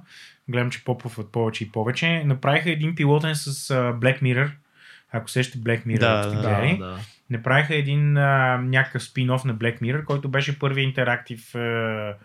такъв лошка и ти го гледаш нещо и в един момент спира и ти казва, то ще отиде ли, ще мили през вратата или ще си тръгне от Haunted House, нали? И избираш, нали? Съответно имаш няколко различни ендинга, с няколко различни лайна. Аз го пробвах, на мен ми е повече гимик, отколкото е днешно, защото те реално не могат наистина да ти сплитнат нещата, защото става ценно да направиш 4 различни... но то ценно да направиш 4 различни филма, нали, да ги продадеш за един, никой не прави така, което вероятно ще е някакъв проблем. Но гледам, че се появяват сега и повече и повече поп-апват. Не мога да кажа да им е успешно, според мен ще го пушват им, защото е нещо, което ще работи. Да, до някаква степен може да работи, до някаква степен не може да работи. Каква е разликата между това да си пусна примерно Horizon Zero Dawn и да избера в началото Story Mode, където всички ще са ми много лесни, аз въобще няма се напълвам да ги трепам, а просто искам да изиграя играта, да разгледам историята. Моя начин на стари години да играя игри, защото не мога да се занимавам да билдвам скил и такова, обаче много ми се играе и си гледам историята, защото аз си я консюмвам като някакъв тип интерактивно съдържание. Ще има някакъв бленд между тия неща, но аз съм по-скоро така вярващ, че стандартните формати няма да отпаднат. Защото хората всъщност искат да консумират истории, в които те не участват. Аз това ще кажа, че разликата между това наистина да е сериал сниман с хора и реални, нали, места и това да е гейм 3D направено, нали, по-скоро там ще ми е разликата на мен, че аз бих искал да виждам реалните хора в някакви дори драми или трилъри, каквото и да гледаш и евентуално да участваш по някакъв начин, но те разбирам, че да, ти трябва да снимаш 5, 8, 10, 20 различни филма. Като станат виртуални актьорите и лайфлайк. Стане по-ефтино. Сега като хората адопнат това Unreal 5 и ще стане работа. Да, с character, по беше creation, дето създа hyper-realistic character. Да, натам отиват нещата. Но не сме там все още и нещо такова да го направиш като хората ще струва много пари. А сега не съм виждал някой да го прави като хората. Како? Първо, често ли мислиш за тия работи? В смисъл за това формати? Не, само когато ме канат по някакъв подкастов. Да, като те питаме. В дизайна. Сигурен съм, че с това се събуждаш и медитираш сигурно от него. Даже, ама е. И как... Не искаш да знаеш какво правиш, като се буда. Всички го правим. Но разсъждавам по тия въпроси. Ето, точно там се възможността да разсъждаваш. Как да успяват хората да не полудеят, докато са на гребена на вълната и докато следят всички тия технологии и какво се случва и как се случва и да не изпуснат нещо. Да. Защото в момента ти сам каза, много е ексайтинг, обаче в същото време съм сигурен, че е лудница. Ами, аз със себе си, аз съм го живял това нещо, което ти го разказваш и реално 2010 година много се занимавах с стартъпи, правихме академии, правихме обучения, правихме конференции и в един момент всъщност се бях разпокъсал навсякъде. И което започна много да ми тежи, защото ти правиш адски много неща, то е супер вълнушно, много интересно, обаче нищо не се движи както трябва, защото истината е, че за да правиш едно нещо, ти трябва да се фокусираш върху него и трябва да забравиш за другите работи. И така интересен завой на съдбата, като се роди дъщеря ми, първото ни дете, преди 5-6 години, 5:30. Тогава някакси така съдбата ме, нали, тогава се бях принуден да се откажа да правя много неща, защото трябваше да гледам дете вкъщи, което си отнема време. И всъщност се зарязах абсолютно всички странични тъпоти, които правих, те бяха адски много. И как сега ще правя само бизнеса и ще гледам детето, защото това са нещата, които трябва да се фокусираме. И това като го направих, за последните 5 години сме свършили в бизнеса повече работа, отколкото за предните 10. Фокус, хора. Фокус е нещото. Тоест, ти хубаво си чети нещата сутрин, докато седиш на кенефа, нали, и си разсъждай върху метавърса, пробвай си интерактивните неща, като изгледат в Netflix, обаче знай какво правиш и върху какво се фокусирал сега, и като отидеш в офиса или където отидеш там в твоето работно място или спейс вкъщи, се връщаш на твой план. Смисъл, имаш си един план и си граниш на тия стъпки, и това, че сега някой друг прави нещо друго, това не е толкова важно. Ти трябва да докараш нещата, които си намислил в движение до край, защото пак ще се върна на политиката на нещата. Политиката на нещата, която е в другата половина от този метавърс, защото, нали, технологията е единия върс. Обаче накрая хора работят с хора за хора.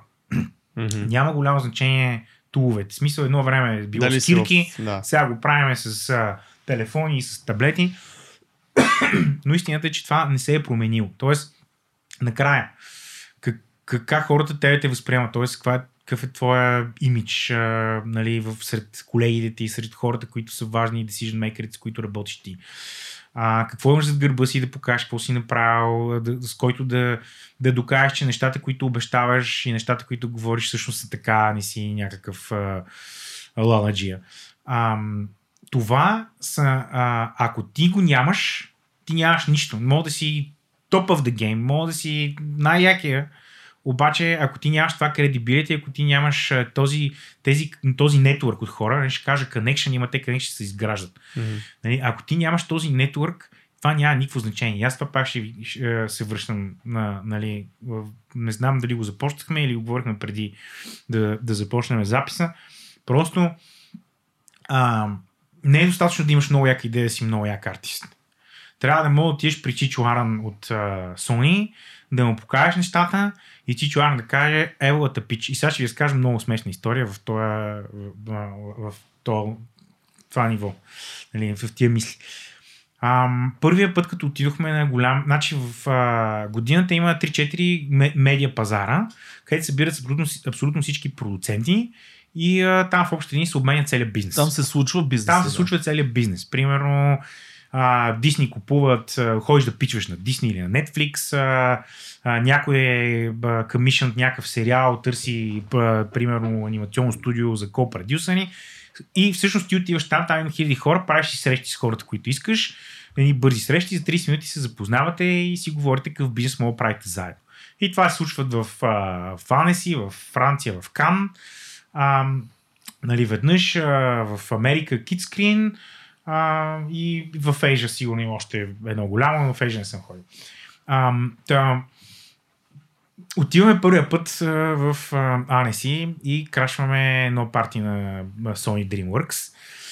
Благодаря на въпросния Аран, който каза: пичо, защо ли покана на моето парти? И ние такива, нали, се сникнахме на неговото парти и там се запознаваме с един пич, който в LA някакъв продюсер, има аудио, такива записи, прави студия, нали? Обаче също така и ко-продюсва някакви неща.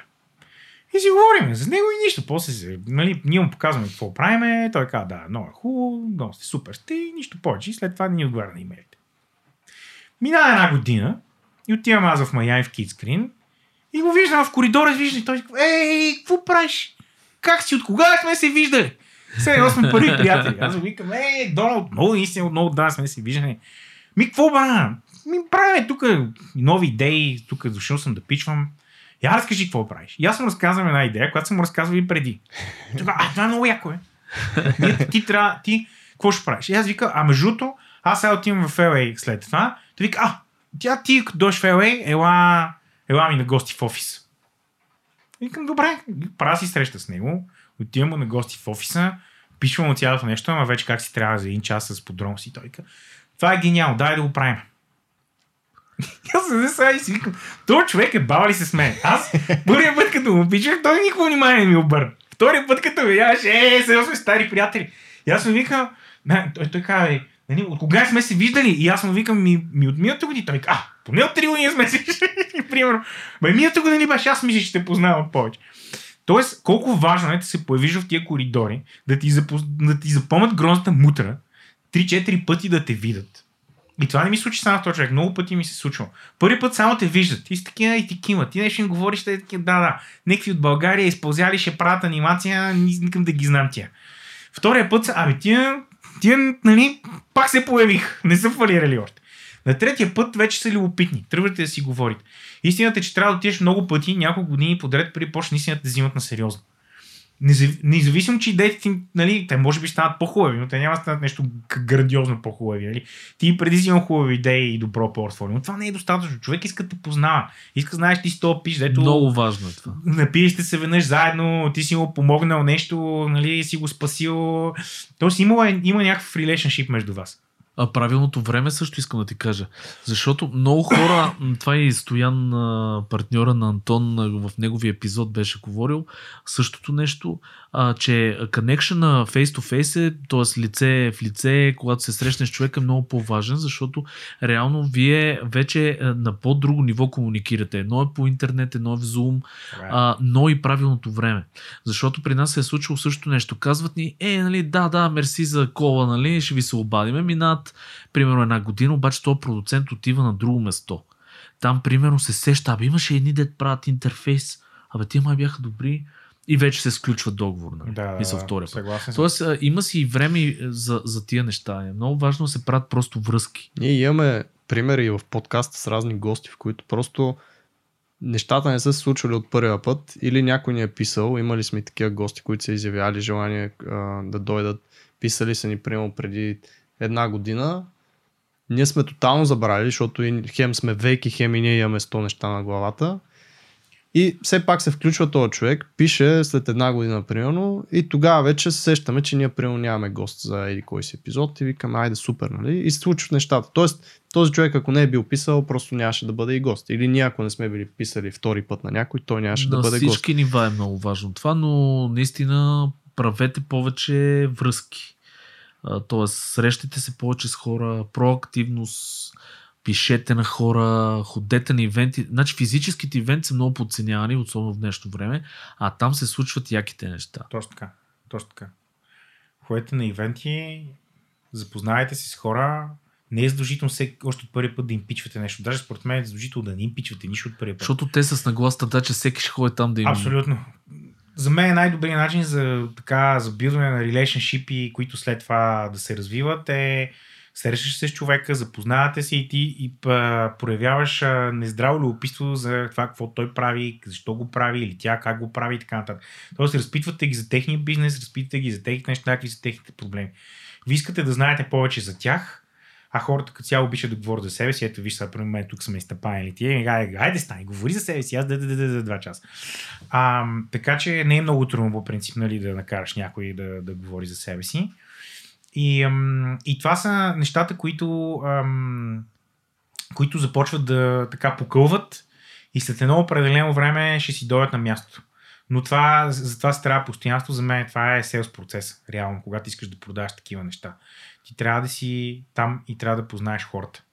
А оттам, между другото, за да се върна и на въпросите за как да не полудеш, оттам всъщност и правилните хора ще ти докарат и правилния тъч с технологиите, защото всеки от тези хора иска по някакъв начин да го направи. Един ден някой ти извънеш, ти казва сервер, да видим това, не мога да направим в real time, не мога да направим и как си. Нали? И ще стане този продукт, който е по-странен и идиотски и по-иновативен от мейнстрима. Много е трудно да прокараш нещо, една технология чисто нова, ако си сам и никой не те знае. Нали, много хора са могли да правят електрически коли, нали? Ама само някои хора успяват да ги продават на зверски свят, да не споменавам тук copyright infringement, добре. Така че това си е половината от нещата. И опитвам се аз в общи линии да са фокусирани, да ги държиме нещата семпли, въпреки че всичко изглежда много сложно. Това е междуто е такъв ключов момент. Keep it simple, stupid. Да, точно. Защото това, което, примерно, и чисто и бизнес, аз това, което забелязах, много е лесно да си добавиш едно тулче, да си вкараш още нещо ново в процеса. Обаче в един момент стават хората ти, примерно, повече време отделят да се логват в Jira, да вкарват тикет, да. След това да влезат в Trello, да проверят реквест. Има overkill неща, които... Да. И примерно ние това. Аз минах през този период. Всички минат през този период. И ние примерно сега в момента се борим обратното, keep it simple. Да. Ние гледаме да махаме тулове, да всичко да е на едно место, да няма това усложнение, защото наистина като отиш, ти трябва да си нарисуваш нещото. В крайна сметка, ако трябва да се логнеш в 6 системи, половин ден да се логваш преди да можеш почнеш да рисуваш. Да, така е. Голяма драма е, със сигурност.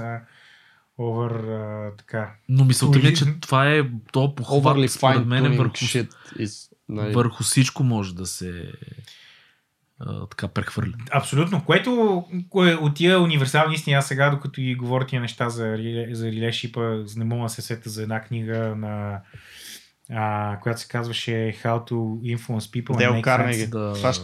Дел Карнеги, абсолютно. Значи, той човек е написал тази книга 30-те години.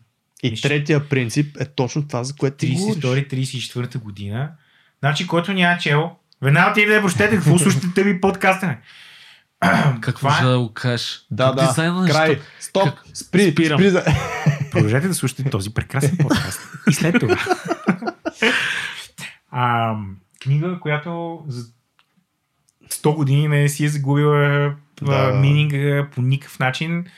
Това е нещо уникално. Просто има някакви универсални неща в живота, което пак ме връща и на това, че AI, ма в крайна сметка, нали, някои неща си стават просто и биологични и органични. AI ще бъде един ден такъв, ще може да прочете тази книга, да я осмисли и да го използва. Така че. Най-вероятно. Искам, понеже ти си в една така интересна позиция през последните там 20 години, да кажем, или през последните... Отколко е Chase a Cloud? Chase a Cloud го направихме 2008. Тоест, какво е? 15. По-малко даже. Бая време. 12-15. Ти си в една позиция, в която си хем предприемач, интерпреньор, бизнес оунър, който е стартирал и други неща, който е участвал в индустрията тук, който е, нали, помагал по някакъв начин да се развива средата тук в България. Но си човек, който е креатив, който създава неща, който има много допир до дизайнери, до аниматори и така нататък. И сега всичко това, което казваш, е супер, но си представям много хора, които са в тия сфери и са малко по-такива, по-затворени, малко по-свити в себе си. И това нещо с нетворкинга и търсенето на контакти и ходенето по събития, може би не им идва натурално, не е тяхно нещо. Някакви съвети или нещо, което мислиш, че би работило, след като си виждал такива хора 100%, аз самия имам доста хора около мен такива. Аз тук е момента да кажа, че аз всъщност съм интроверт. Mm-hmm. Това е... Не ти личи. Да, това са компенсаторни механизми. Да. И просто като не знаеш какво, като не ти е удобно някъде, просто... Аз съм същия, на друг. Аз пък искам да ви кажа, че съм понеже така всеки да се... Аз съм абсолютно екстроверт, нерви, дай само да говоря пред някой. Аз обичам, но аз истината е, че обичам много да си седа спокойствие, далеч от хората. Честно да ви кажа, за мен е добрия бизнес и прави с партньори. Mm-hmm. Тоест... Подкрепям. И го казвам като човек, който съм правил, значи в началото триалите бяхме 4 съдружника и изпокарахме се, свърши грозно, типично по-български, с фингърпойнтинг и така нататък, нали. Някаква супер такава тъпа стандартна балканска драма, дето ми е писнало да я слушам и да я гледам около мене. След това си казах никакви партньори, повечето от това не се живее и правих 10 години бизнес сам. И сега съм щастливо женен. Тук да споменеме Савата Комицки, който най-вероятно ще слуша този епизод. Не, Савата няма време, ти радия за това говоря, така же мога. Така че всъщност с Сава се запознахме 2018, мисля, беше. И така и както каза, беше си любов от пръв поглед. Ние просто знахме, че ще бачкаме заедно и додеш продължаваме бачкаме заедно. Нали, намерихме си някакъв перфект. Къде се намерихте? Перфект матч. Ами аз трябваше да направя едно филмче за един стартъп. И както обикновено правя, първо измислям някаква много изхакана концепция, която те няма как да не си купат, защото тя е 10 пъти по-сложно, колко те някога си мечтали, че може да си купат за тия пари. Те се съгласяват и аз след това си е бил главата, защото ли някой трябва да направи. И всъщност беше някакъв ноември месец, точно при Коледа, дедлайна беше някакъв много гаден, применяхме няколко седмици го направиме и ме очакваше, ми трябваше един аниматор. И един приятел ме свърза тогава, даже не помня кой ме свърза, с Сава, звъня, аз си му казвам и той казва, не мога, тук човек много работа, имам места, нали, места. И после, какво беше, пак по някакъв начин се чухме и той казва, бе, добре, айде. И казва, аз опитах ти откажа 3 пъти, обаче ме продължават ми след някакви различни хора от различни места и ви казва, тук е един проект, има да направим. И седнахме да го направим с него и така. И всъщност тогава предахме този проект, помня, примерно, някакъв петък вечер и имаше един отворен кол за някакви концепции за анимационни пилотен епизод на анимационен сериал за, не беше sci-fi, ама някаква друга така американска телевизия. Някакъв open call имаше такъв за целия свят, който иска да се събмитва. И ние, примерно, след като бяхме крънчили там, примерно, една седмица не спали, сме таки, това трябва да го събмитнем, аре. И не спахме още 2 дена, буквално спахме още 2 дена, за да събмитнем една идея, която всъщност той имаше една идея, аз имах една идея, ние си ги сблъскаме заедно и направихме някакъв микс и дет се вика, от тогава сме си заедно. Как сте си разделили ролите? Защото мен винаги ми е било интересно в такива, примерно, сдружения, така да го наречеме. Ето са при ние с Антон. Двамата, всеки си има някаква роля. При вас как са разделени? Тоест Антон прави всичко, Сергей нищо не прави при нас. Да кажа. Ами аз се опитвам така да разделя ролите. При вас да е такива роли. Не, Сава си е артист. Той е невероятен художник и аз се опитвам да му слуга повече време да работи повече креатив неща, защото него това му е силата. И поема малко повече бизнес частта, защото аз съм малко по-хибриден. Мога и така, не мога да рисувам. Нали. Ето това между другото е за всички слушатели, които не може да рисувате. Не се отчаивайте, вие все още имате шанс в ентертеймент индустрията. В тази сфера. Така че всъщност аз опитвам да поема повече бизнес нещата, доста миксваме, аз като цяло държа той да е в част с бизнес нещата, не искам да е супер детачът и да знае какво става и за какво се бориме. От друга страна и пък аз също обичам да си правя някакви креатив неща, някой път си режисирам някакви, да реболи когато има време, така че малко флуктуираме, но той по-скоро е в креативна част, по-скоро съм в бизнес частта. Между другото, тук това ми не прави впечатление, защото обикновено едно време бях чел някаква статия, че неуспешните малки към средни бизнеси са от 2 човека. Нали, някаква такава закономерност и винаги единия е точно така по-към бизнес, докато другия е по-към изпълнителната дейност, креатив частта и така нататък. Примерно имаме, ти знаеш, в нашия хъб, който сега ще споменеме няколко думички след малко и за него, в нашия хъб имаме Electric Me, които са страхотни момчета, страхотна фирма. Те също така са си разделили нещата. Ето, примерно при мен и Антон, аз съм умния, той е изпълнител. Аз съм красив. И красив. Нали, горе-долу са си ги разделили нещата. Така че реално погледнато винаги според мен трябва да има точно ясно разпределение на роли или поне всеки да си дръпне към това, което му е интересно, да няма такова тотално припокриване. Защото аз примерно бях опитал, нали, първият ми аутсорс опит за фирма беше точно с Миро Петров, с брат ми, бяхме 5 маймуни на клона, щяхме да правим една оклоната. Горделиви маймуни. Тук да вметне. Всеки си дърпаше въжето към него. Нали, в смисъл не се получи за добро, може би. Сега всеки един от нас си има самостоятелно това, което всъщност щяхме да правим заедно. Да. Не се получи поради ред причини, но идеята ми беше точно е това проблема. Най-главният, който аз както се връщам към това нещо, беше, че ние не си разделихме правилно ролите. Тоест нямаше това, ти ще се занимава с бизнеса, аз съм си креатив директора, там другия ще еди какво си и така. Аз мисля, че ние в България имаме много голям проблем в това отношение. Защото ние някакси не можем да...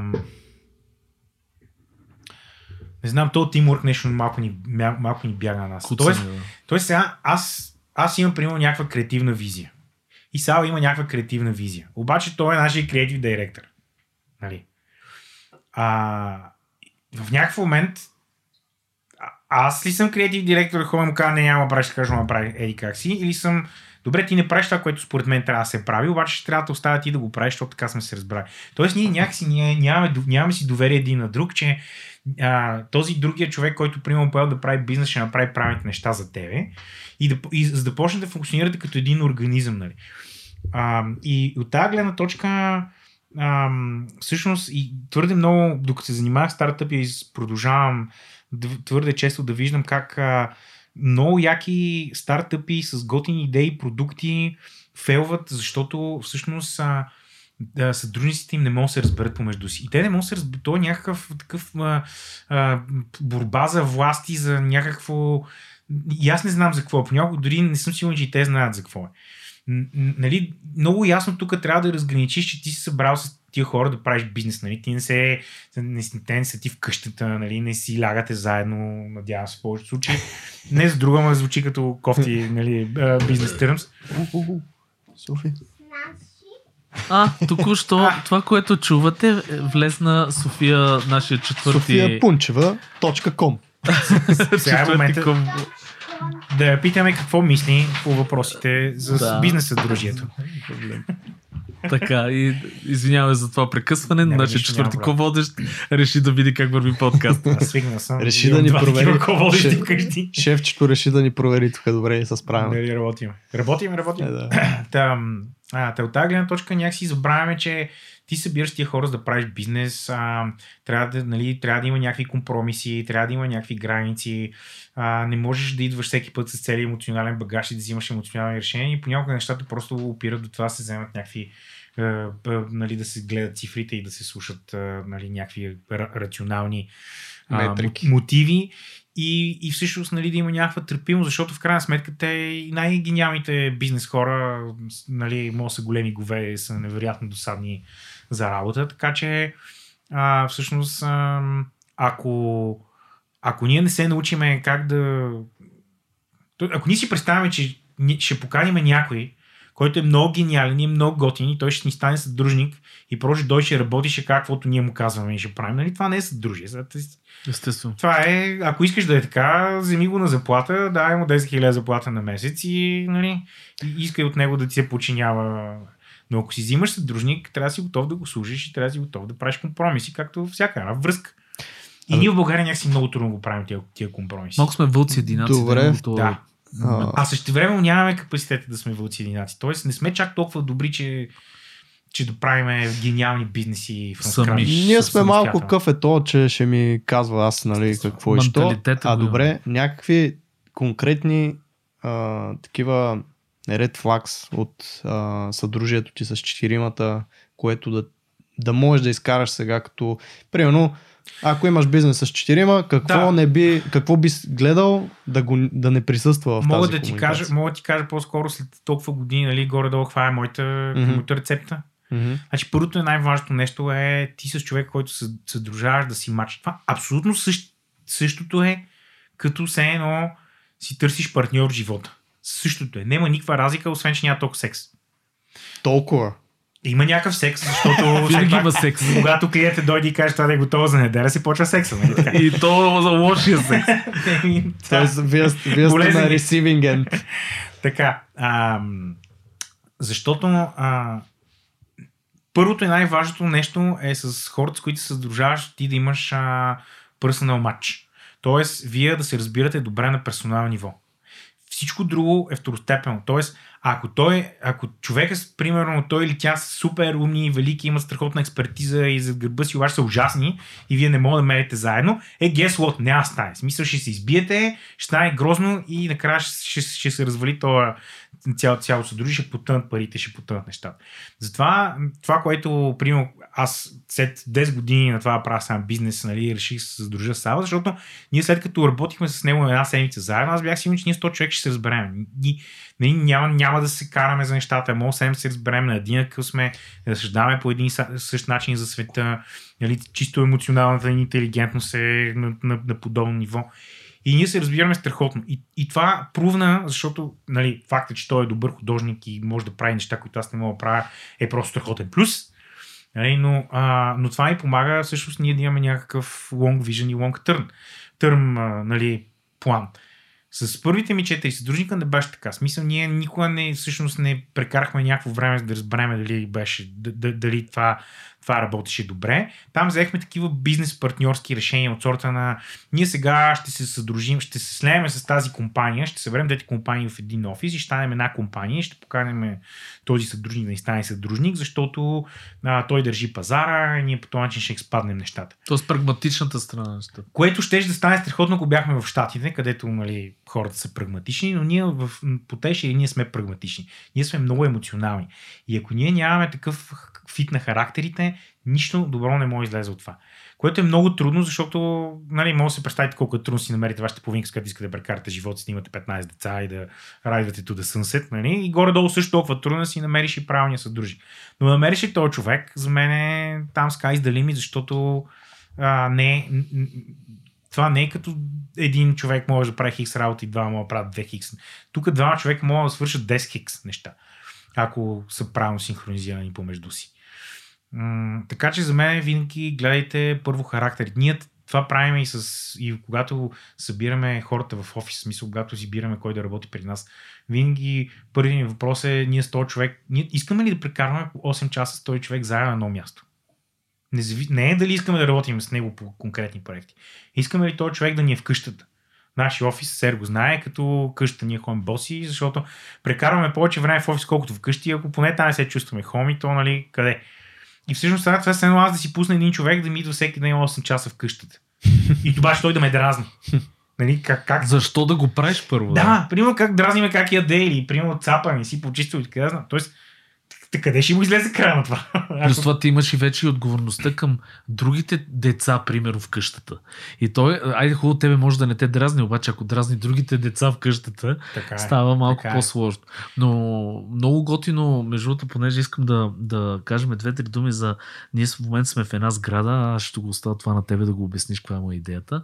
Но мен това, което ми хареса, всъщност и аз се съгласих, мене Владо реално ме покани чрез тебе. Mm-hmm. Тоест, вие сте си говорили с Владо се сетил за мен и така нататък. Първо. Ето тук в парка бяхме. Да. Как примерно ще кажа Владо се сети за мен, аз Владо не го познавах персонално преди да дойде, защото е страшно готин човек, да дойде да ми помогне тук с им проблем с интернета, дойде оттам, той се изкефи на мене, после записахме епизод, след това ти си говорил с него, защото сте познавате, пък той се сетил за мене. Ето първо персоналния контакт, веднага аз изплувах в цялото нещо. Ако не беше това цялото нещо, да го викна тук, един вид да си кликнеме на това ниво, аз може би нямаше дори да чуя за тая ваша идея. И второто, което пък като дойдох, като видях вече какво се случва, аз видях още 2 оунери на студия, които са с моя начин на майндсет. Офисното пространство, което е като къща точно, защото аз съм същия, аз искам да го правя и така нататък. Разкажи 2-3 думи за цялото тази идея, която имаме за Pixel партизаните и прочее. Ами аз честно ти кажа, според мен трябва да правим един епизод за Pixel партизаните отделно. Така че сега само ще бъде тизър. This winter. Three guys. One building. Так, точно така. Всъщност тя, идеята не е нова, но някакси сега се случи, а пък аз вярвам, че всичко неща трябва да се случват, когато има времето и когато се случва така без проблем, без много триене и резистанс от Вселената. Та всъщност ние от няколко години сме в една сграда в Яворов, която за добро или за лошо се изпразни. Останахме само ние на последните етажи като в началото на COVID-а миналата година и седя така празна много дълго време. И тази година собственика на сградата, като се върна в щати и каза, бе, аз да я взема да я дам тази сграда под найм на някакви адвокати или нещо си, ние бяхме такива, бе, шо е ни дадеш на нас? И всъщност идеята беше да, като ще има хора в тази сграда, които ние сме ние, да се опитаме да съберем хора, които сме с така в еднаква индустрия, в еднакво, с еднакъв майндсет, както каза Серго, защото ние всички имаме ни такива, как да кажа, не родилни мъки, ами някакви такива проблеми на подрастването, споделени в този бизнес, където нямаме достатъчно проекти, т.е. ние или работим адски много, или не работиме нищо. Което много... има синусоида, както аз му викам. Спадове, върхове, спадове, върхове, спадове. Само. Точно така. Много ни е трудно, понеже целият ни бизнес е project based, много ни е трудно да поддържаме някакво постоянно ниво на взетост.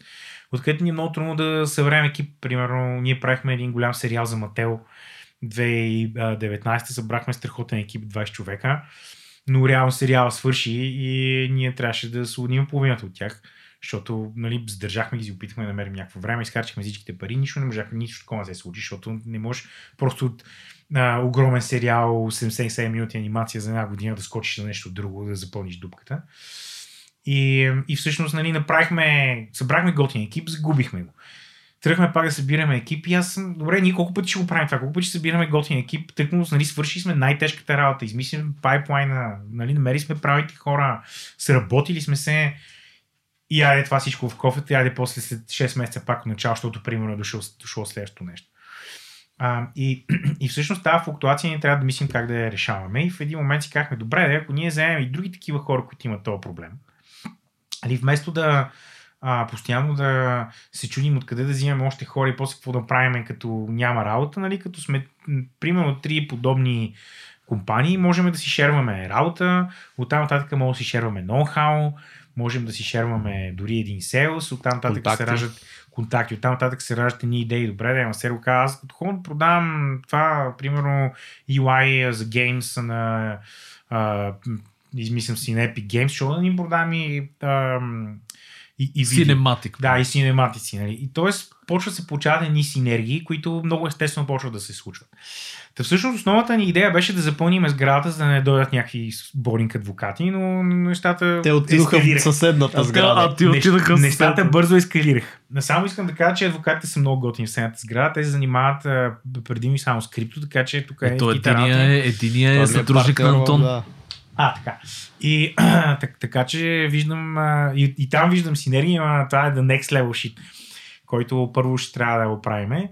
И всъщност хъба сме го кръстили Pixel Партизани, защото аз си плащам един домен Pixel Партизани. От 20 години, не знам защо го прави, всяка година съм го плащам и квара, няма. Защо? След 20 години. Ето, 20 години по-късно. Да. Сега, в момента още сме на етапа да си подредиме градинката и да си добродизаме. Да, точно така. Което се оказва естествено много по-сложно, отколкото всеки от нас си представяше, но се надявам до края на годината или поне до края на зимата да заработят нещата, за да може следващия сезон пролета да го отвориме за хора, да идват, да ни посещават, да почнем да правим събития, обучения, може лекции, би трябва да почнем да правим някакви такива. Да ви покажем готиния двор с барбекюто. И да стане един много готин хъб, където може да събираме си говорим за анимации, за 3D, за игри, за дизайни, да си правим някакви обучения, даже имам някакви такива мечти да почнем да каним някакви интересни хора, не само българи, да разказват неща, но така. Много... Да, има страшни идеи и със сигурност тук ще кажа за тия, които ни слушат, че ако сте готин креатив човек... Сте готина мацка? Не само. да не бъдем сексисти. Може да звъннете на един от звънците, когато решите. Ние никога няма да ви върнем. Да дойдете с портфолио папчетата или каквото е там, да се видим на по кафе. Ще е доста яко. Абсолютно, да. Може да разгледате. Ще ви покажем мазето, където има хиляди тонове уиски, за които ние нямаме ключ. Да, се оказа, че собственика на сградата всъщност има и една скромна английска, шотландска дистилерика. И така. Но яка идея, ще се развива това нещо, те първо ще се чува според мен за цялото нещо. Аз си представям един епизод на подкаста. Задължително. Ма трябва малко да си подредим градинката, още сме work in progress. Точно, випче. Последни въпроси. Пожелавам и това да се случи много по-скоро, отколкото си мислите. И последно аз някакво да кажа, освен че беше много приятен, много интересен разговор с Стани. Благодаря, че дойде и че го направихме. Вече втори час мисля, че е тръгнал. Не знам ти как, но аз не ги усетих. И Сергей може... Нямам от собствения си глас нормално. Добре се получава. Може би, Сергей, да видим как ще затвориш епизода. Добре, ми Стани, много ти благодаря, човек. Аз отдавна исках да те поканиме. Имахме малки разминания с времето да направим кога ще стане епизода, но мисля, че се получи супер як. Имаш определено какво да казваш. Надявам се да правиме още контент, дали с дизайна на нещата, дали отделно там Pixel Partizani, ще видим как ще стане, но със сигурност няма да е първи и последен епизод, който ще те каниме. Много неща мога да се научат от тебе, братле. Мерси, за което, хора, надявам се да вникнете, слушайте си го поне 4-5 пъти този епизод. Минимум. Записвайте си в тефтерче, знаете, аз съм голям фен на записването в тефтерче. Слушайте дизайна на нещата. Знаете за нашата група .fm / дизайнът на нещата, което аз с това кратко име реших да кръстя тази група във Facebook, но ако не сте член... Говорихме си за разпределението на задълженията. Сергей имаше едно задължение, да направи Facebook група. Забележете каква Facebook група направи. .fm / дизайнът на нещата. Слушайте ни, продължаваме с готин контент, готини хора, ще каним супер легенди, като Стани Милев, който е в 20 години в бранша и може да разказва страшно много неща. Стани, мерси много, чао от мен, хора. Девото пичове, много мерси, беше фън. Мерси, чао от мен.